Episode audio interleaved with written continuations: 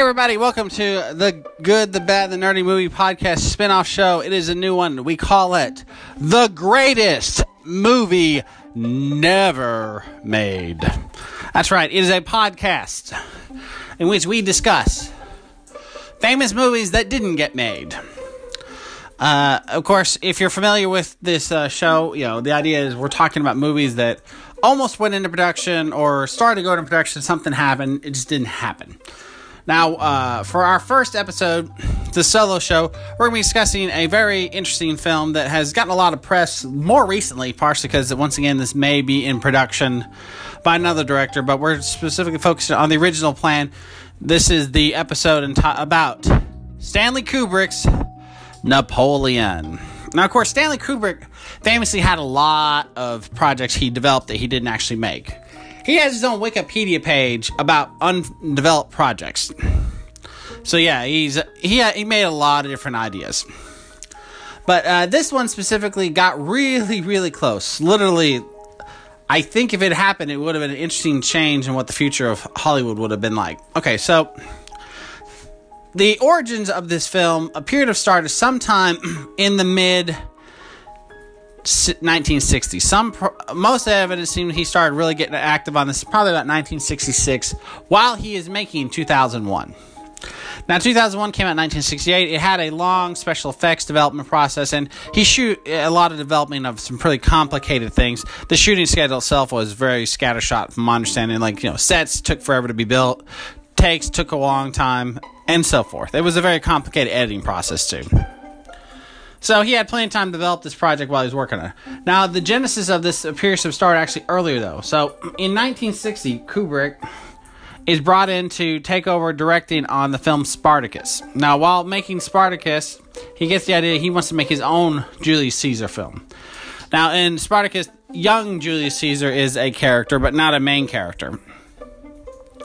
What we, uh, and of course, uh, you know, Kubrick didn't direct, uh, didn't write the film. He took over to basically help out Kirk Douglas after another film he was developing, One-Eyed Jacks with uh, Marlon Brando fell apart. Where, well, actually, he walked away from Brando took over it. So he had a project. He had nothing to do. Wanted to make a movie. So he apparently was never satisfied with how it turned out. Partially because he didn't write. You know, he was not the writer of the film. But he it's a gorgeous Roman epic.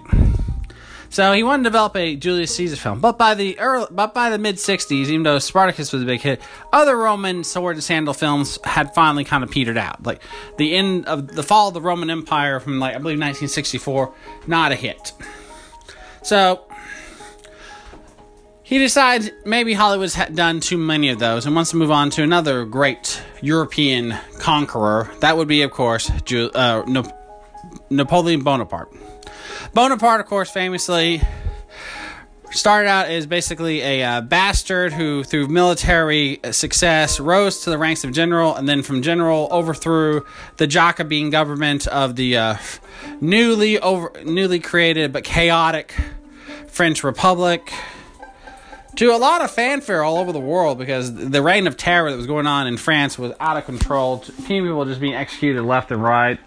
The government was so unstable that they needed a leader. And he came in and quickly proclaimed himself emperor and then began a very complicated and controversial conquest of essentially Europe. So uh, Kubrick starts developing this pretty intently. Like this is going to be his next film after 2001. He's he starts hiring costume designers. He starts developing the screenplay. He's got a lot of plans for this film. And what's neat about this is you can find a lot of this in a, uh, a book that was published about the project. Given that, you know, and a lot of my research will come from this novel, or really this kind of co- uh, collection of stuff. A lot of his archives have been made public over the years. I think more importantly, just kind of for uniqueness about his mystery. I mean, Kubrick didn't make many movies. Back of the course of really his most celebrated time period. He only made about five films. So, as we discussed, he had some interesting ideas. So this, so 2001 comes out in 1968, big big hit. controversial to lot, some people. You know, if you know anything, he famously took out parts of the movie because some people thought it was too long, and he thought he didn't like the way it was working with the audience. So Napoleon is an interesting one. We wondered what was the plot going to be. Now, all indications imply it was definitely going to be a long movie, possibly three, maybe even four hours. My speculation is he may have planned to do a, shoot a four to five hour movie and edit it as he was developing it, and possibly release it as two movies. Maybe Napoleon's Rise to Power and then Napoleon's Fall from Grace. He had developed some pretty interesting uh, decisions too. So to shoot the film, he he planned some shooting in France, which was rare by this point because Kubrick rarely left England. But he also had some sets designed in England. He also planned to shoot a lot of it in Romania. Yeah, so Kubrick was willing to leave England and film in Romania. Now, Romania itself is behind the Iron Curtain, so it's a little interesting he was able to work that out. But not only did he work it out, he had over 30,000 military men ready to be uh, used as extras. So, he, so that meant he could have shoot battle sequences with 15,000 men on one side and 15,000 men on the other side. Now, uh, Napoleon's uh, history against Russia is notorious, so the uh, Soviet Union probably encouraged any film where it shows the Russian side defeating the oppressive Western side. So he may have simply played into their political nature. Now, also, Russia had commissioned a War and Peace film, and there was another interesting enough competing Napoleon film in the works too. Yeah, you know, never you would not believe that, that back then they used to have sometimes movies of the same idea come out around the same time. What? I know. I mean, we are talking about an era where we had quite a few interesting ones. Like for instance, in 1997, we had two volcano movies come out in the same within like th- six weeks of each other. So this is a common thing. So now the cast Napoleon, he had about three or four options. What we do know is that he did not want a big name star, partially to save some budget issues. So his what we believe is be his his three options were Ian Holm, who interesting enough later went on to play Napoleon in Time Bandits and in a few TV movies as well. He also had David Hemmings, who uh, apparently was cast at one point, because there's foot there's a screen or screen test and costume fitting footage of him, so he actually put the costume on, and apparently uh, later decided he wanted Jack Nicholson. Now, Jack Nicholson in 1969 is not a big star. He's you know more of a character actor, and you know, but he has an interesting connection to Kubrick. And of course, later on, he would star in The Shining with Kubrick. Terry Sutherland, or Terry Southern, who had uh, co-written uh, Doctor Strangelove and was apparently over the years developing a X-rated film that they were going to make, had co-written Easy Rider. Now, Easy Rider in 1969 was a huge hit. Jack was a, a very significant part in it. Got a nomination for an Oscar for his performance as uh, George, the uh, alcoholic lawyer who hangs out with him. So he uh, liked the idea of uh, Nicholson as Napoleon. Now, I don't know if that how far that came down the line, but they were definitely in discussions to have him as Napoleon. For the role of Josephine, he planned to cast Audrey Hepburn and apparently had negotiated with her. She, I believe, was definitely interested in the part. Um, at this time in her career, she's starting to take more historical epics and less like major leading roles because she's not the big star she used to be. Even though it's only we're only about five years removed from My Fair Lady, but she's also getting. I believe she's at this point in her late 30s, and as fickle as Hollywood is, sometimes, you know, with the t- change in times, not every star can maintain their success. You know, some point later on, she does Robin and Marian, which is a similar, uh, you know, we're talking costume epic with, that case, with Sean Connery. So we see she liked the idea of doing these films. She wasn't interested in doing stuff like Charade or uh, Roman Holiday anymore. So when we get back now, something we need to why did this movie not get made? Well, one that Kubrick changed his mind it was that the studio was afraid to make it. Not that they didn't think he could make it, they thought uh, the audiences weren't ready. So the budget was going to be probably more than twenty million dollars, which is a lot in 1968 dollars. But you know, with 2001 being a big hit, and with Doctor Strangelove being a big hit, he had a, a pretty successful box office record. So it wasn't less about that. It was more another film had flopped. That'd be Waterloo. Waterloo, another Napoleon film, had been released in America and Europe and flopped.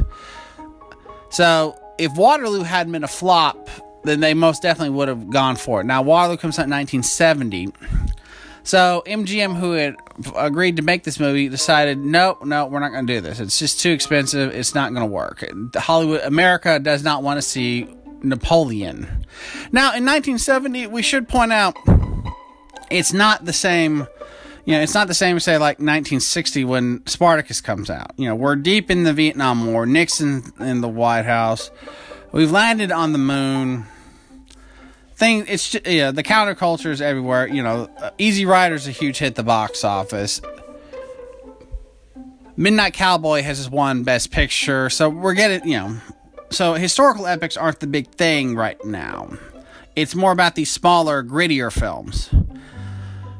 So i think it, so kubrick decides to abandon the project for now so he puts it, uh, uh, it away the next thing so he quickly then instead jumps on to making Clockwork Orange, which he had the rights to. He could shoot it faster. It didn't require big sets. Uh, uh, a lot of it could be shot at the studio. And according to everyone on the set, you know, he shot some insanely amount of takes, which maybe the other reason the studio was worried about this, because if he had shot in 1970, started shooting in 1970 or 19, then how long would this movie have taken? Would he have been in Romania for three to four years? possible. So this movie could have been made if he made it in 1970 or started making it. What's the odds of him actually having it ready by 1971, 72, or even 73? Who knows? So, interesting side fact: if Nicholson takes the part, he means he can't do Five Easy Pieces. He can't do. You know, he can't do. He probably can't do Chinatown he might be able to do Cuckoo's Nest, but by that point, who knows? Would he be doing Cuckoo's Nest? Would Chinatown get made without him? You know, th- these iconic Jack Nicholson movies don't happen because he's doing Napoleon. Now, another so he did he did try to contact united artists as well. They you know they considered it as well but same time as they thought it might have been too expensive. Now I, like i said if my theory is correct if he had planned to make a five hour movie they could have edited it into two possibly three movies depending on what, how they want to do it. They could have done napoleon part one two and three. That was not an unusual thing to do sometimes in hollywood especially in the 70s you know we had of course the famous three musketeers film that was uh suddenly the actors show up and they find out that half the movie has been cut out for a sequel, but they were only paid for one movie. So it's not, you know, I could have seen them easily done Napoleon Part 1, Napoleon Part 2. But, you know, who knows? Kubrick could have shot a four hour movie and edited down to a two hour movie just from editing. Unknown. So uh, another thing we should probably address would be then what he after he does Clockwork Orange, he tries to re- resurrect it a second time. So what's interesting, we should be pointing out is he still can't seem to get this off the ground, which is kind of strange that uh, it wouldn't actually come off. You know, be nobody would want to make this movie. But what uh, he decides then for all the pre-production, the costuming, the location scouting, and so forth, to make another movie set in a similar kind of theme, which is Barry Lyndon. Now, Barry Lyndon is a I would call a lesser seen film, at least in current time, because of how its length. It's about three and a half hours long. It's a very cool, very interesting costume drama set in the 1700s and at one point features a uh, French and uh, British battle sequence, and it also features some incredibly unique French filming. So what's uh, what we most people agree is that he took his development for Napoleon and put it into Barry Lyndon. Barry Lyndon, of course, starred Ryan O'Neal, a very you know not Jack Nicholson, but somewhat similar in like stature and success you know, Ryan O'Neal makes love story in 1970. So you, you can kind of see what Kubrick was watching, so who he was thinking for for Barry Lyndon when he started to make Barry Lyndon. You know what I, I think is interesting. You know when you think about the uh, decisions, also like what would the uh, cost of this movie have been? You know, as we talked about, probably way too expensive, but we'll never know. Now, of course, uh, if you want to get more details, please look up the. There's a book available called Stanley Kubrick's Napoleon, the greatest movie ever made. It's fantastic. It's a huge book. You can get. Um, uh, you know, Amazon's got it available for sale, so you know, check them out. That they can give you some more details about it. Got all the great production photos and uh, artwork that they developed for the film. So he buries it again when he makes Barry Lyndon. But according to all reports, he in the early 80s he decided again after he finished The Shining to try again on this one. But in the mid in the early mid 80s, there's no nobody's making these historical epic films. They're just not making the money. Star Wars, E.T., Raiders Lost Ark, that's what's making the money. World War II films are still partially in vogue, and Kubrick decides to put off the side to develop a Holocaust movie that he's curious about. He also has two other films he's trying to de- develop. One, a Vietnam film, which he does make, which is uh, Full Metal Jacket. A science fiction film, which later is uh, apparently AI. The uh, sexual thriller that he started talking about with Terry Southern, which becomes Eyes Wide Shut and finally, uh, this Holocaust film, which he abandons because Stan, uh, Steven Spielberg makes Schindler's List. So, interesting enough, he had a working deal with Warner Brothers, so he could have got any of these movies made. He's the one who just didn't decide to make it. So he could have easily taken this to Warner Brothers if they were will and possibly gotten this done now. But something that should be brought up in 1981 heaven's gate comes out. A huge historical western one of the most expensive movies flops. And it's partially because it's so long. It's about five hours long in some cuts and some hours cuts are three or four hour cuts. It's famous for having multiple edits because of how much was filmed and how epic and overrun that film is. So it's well known that movie kind of killed the idea of this big budget epic filmmaking that you know now if he'd gone to europe he might have had a better shot but he had his deal with warner brothers so he had to stick with uh, us filming standards. So the question then becomes if he did make it in the 80s who would he gotten then? Maybe jack or the uh, at this point maybe jack might have been too unavailable to get may have been too expensive to get We'll never know. I would be curious who he would have considered casting then in early 80s. You know, if he couldn't get Ryan, you know, since he couldn't get Jack, he got Ryan O'Neal for Barry Lyndon, and he already worked with Jack on Shining, so those options are out. Early 80s, would he gotten somebody like Harrison Ford, Mark Hamill?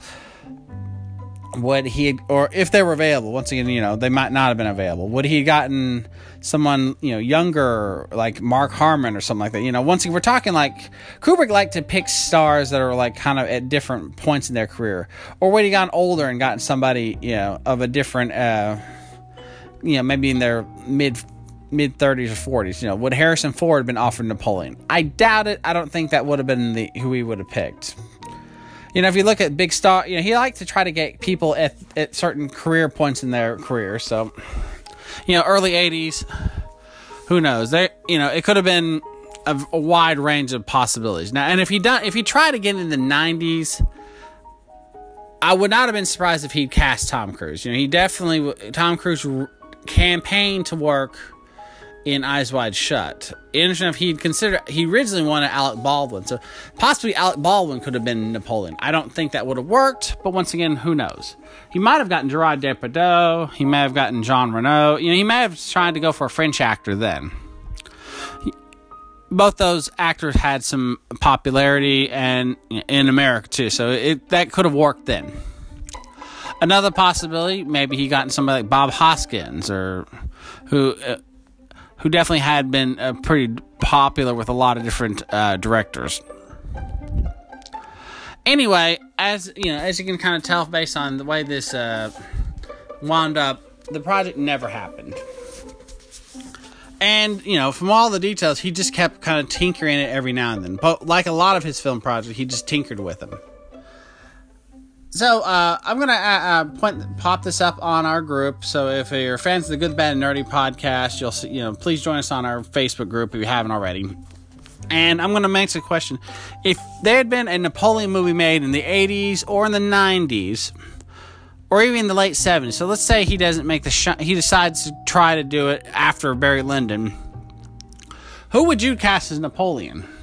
Look at some of the stars. Look at some of his ideas you know, maybe if he'd done it in the early 80s, maybe he'd gotten Ian Holm that point. Who knows? Anyway, I'd like to see some ideas who you would cast as Napoleon, who you cast as Josephine. And finally, uh, would you, you know, if Stanley Kubrick had made a four hour Napoleonic movie, would you go see it? Because therein lies the other question. Would you sit in the theater for four hours to watch a epic film about Napoleon Bonaparte. Anyway, my name's Tom. This has been the greatest movie never made podcast.